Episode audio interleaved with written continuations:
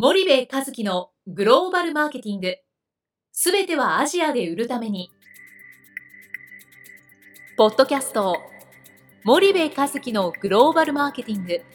すべてはアジアで売るためには、過去10年間で1000社以上の海外展開の支援を行った森部和樹が、グローバルマーケティングをわかりやすく解説します。グローバルマーケティングとは、世界のニーズに応えて利益を上げること。アジアで売るためには、ものづくりプラスグローバルマーケティングを武器とした戦略を持たなければなりません。日本には素晴らしい企業が多く存在します。その企業とともにアジア市場を目指したい。再び、ジャパンアズナンバーワンと呼ばれる時代を作りたい。森部和樹は、そんな思いを持ちながらこの番組を皆様にお届けいたします。皆さんこんにちは。弊社より配信中の動画番組のご案内です。弊社ではスパイダーチャンネルという無料動画番組を配信しております。この動画番組は日本企業の海外販売チャンネル構築のノウハウを無料でお届けする番組です。またグローバルビジネスに関するさまざまな情報もお伝えしています。毎週火曜日金曜日の週2回配信。iTunes 内ポッドキャストにてご覧いただけます。iTunes にて番組タイトル名スパイダーチャンネル。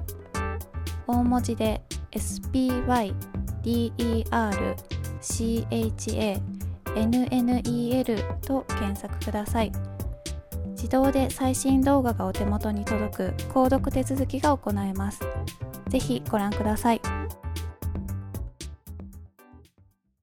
こんにちは、ナビゲーターの小林真彩です。こんにちは、森部和樹です。森部さん、本日も引き続き5月18日に参加させていただいた、はい、マーケティング研究協会主催の、はい、食品飲料菓子日用品等の消費財メーカー向け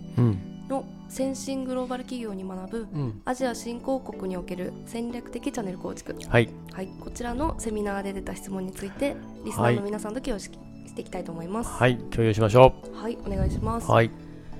では本日の質問なんですけども、うん。えー、TT で売れるものしか、オーナーに扱わないって言われてしまうんですけども、うんうん、それは TT で売れるものっていうのは一体何なのか、という質問です、うん、あのー、ありましたねそんな質問ね。まあまあこの方はねえっとその要は TT で、えー、が重要なんで TT で売りたいんだけども、はい、TT に持ってったら、まあ、TT で売れるものしかうちは扱わないよと。いうふうに TT のオーナーに言われちゃったと。で一体 TT で売れるものってどんなものなの、はい、っていうことですよね。はい、でまああの言ったら TT で売れてる製品群ってあるわけじゃないですか。はい、でね TT もねあの一言で TT って片付けられなくて、結構奥が深くて。まあ、あのー、言うと、例えば僕なんかは TT1、2、3、4ってこう分けるんだけどもね、その規模で分けたり、あと立地の場所でも置いてるものって全然違って、大通り沿いの TT と住宅街の中の TT では置いてあるものって全然違うんですよ。大通り沿いはバイクでバーッと来てパッと買いたいものとかね、えー、車でバーッと来てピッと買いたいものとか、そういうものが置いてあるし、比較的あのー、なんだろう、こんなものまでっていうものが置いてあることが多いと。なんだけど、住宅街の中行くと、もう完全に生活に必要になるようなもの、生活品にかなり近いもの、まあ、もともとそういうものが置いてあるんだけども、あの本当に、なんだろう、男の人買わないようなもの、うん、なんか女の人が買い物するちょっとすごい古い感じのなんかねあれだけどあのさだまさしみたいな感じかの歌みたいな感じかもしれないけど 言ってる意味わかんないね。ごめんね小林は。あの若いからねわかんないかもしれないけどあの、うん、そういうものが多いんでね。売ってるもの違うんですよとにかくね。その大通りと住宅街の中だと。で規模が大きい小さいでも全然違うので、はい、あのそういう意味では自分たちの商品が何なのかと、でその商品を TT で売るんだけど TT の中でもどういう TT に向いてるのかっていうのは切り分けないといけない。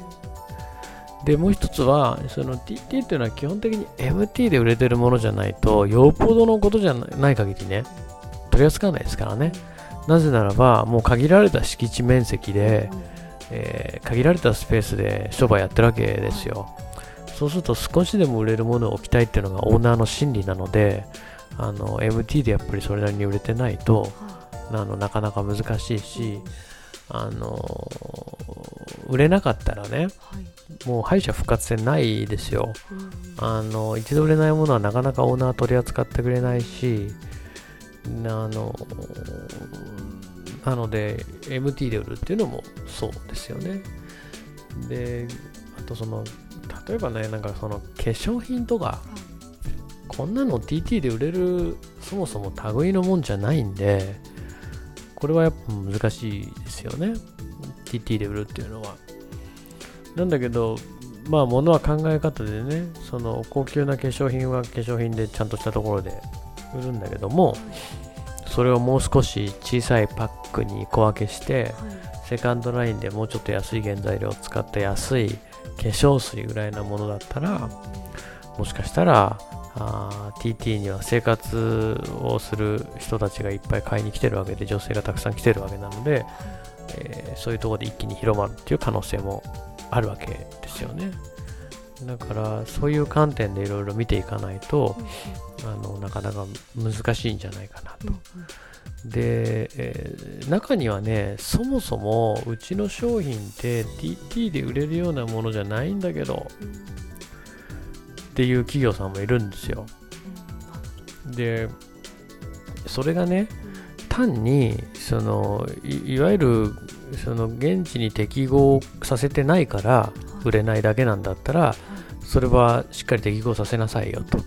例えばあのうちはペン作ってますと、うん、なんだけど高いんですと。100円なんですと。TT ではとても売れませんと。それ100円のペンなんで絶対売れないからね。あの10円で5円でペンが売ってるのにね。でそれはあのモダンな MT のそのスーパーハイパーの文具売り場もしくは文具店で売ればいいそこでも高い。けど TT 取らなかったら勝てないっていうことはその100円のペンをいかに10円で売るかっていうことをしないといけない、はい、100円のものを10円で売るってことは現実的には無理なので、はい、いかに10円で売れるペンを作るかっていう話になってくるんですよね、はい、なんでそういうことをしていかないといけないしチョコレートだって100円で売ってるチョコレート、MT ではそれでいいかもしれないけど TT で売りたいんだったらじゃあ100円で10個入りで売ってるものを1個入りで10円から売るとかね、こういうことをしていかないとまあ、あの売れないので、あのそういう意味で売れないって言ってるんだとするとまだまだまあ企業としてできる努力をしていないできる最適化をしていないという回答になっちゃうと思うんでね、はい、なんだけどそもそもその商品群として TT ダメだよねっていうものはまあ多分そもそもまあそれはアジア新興国狙っちゃいけない商品じゃないのっていうケースもまあ中にはありますけど、はいまあでも多くの場合はやっぱりその日本で売っているものをできればそのまんまの形でなんとか押し込みたいっていう状況で TT で売れないって言ってるので、はい、そこはやっぱり企業側の怠慢だと思うので、日本企業側のね、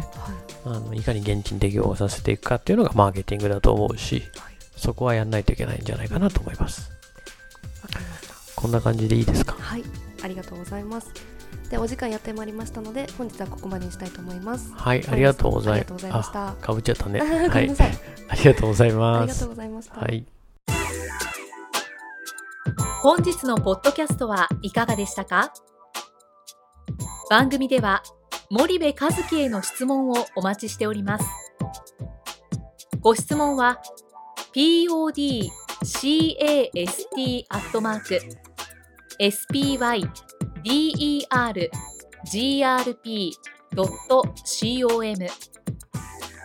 ポッドキャストアットマークスパイダー grp.com までお申し込みください。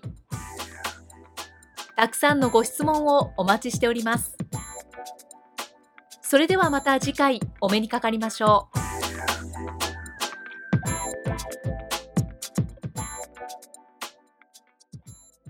森部和樹のグローバルマーケティング。この番組はスパイダーグループの提供によりお送りしました。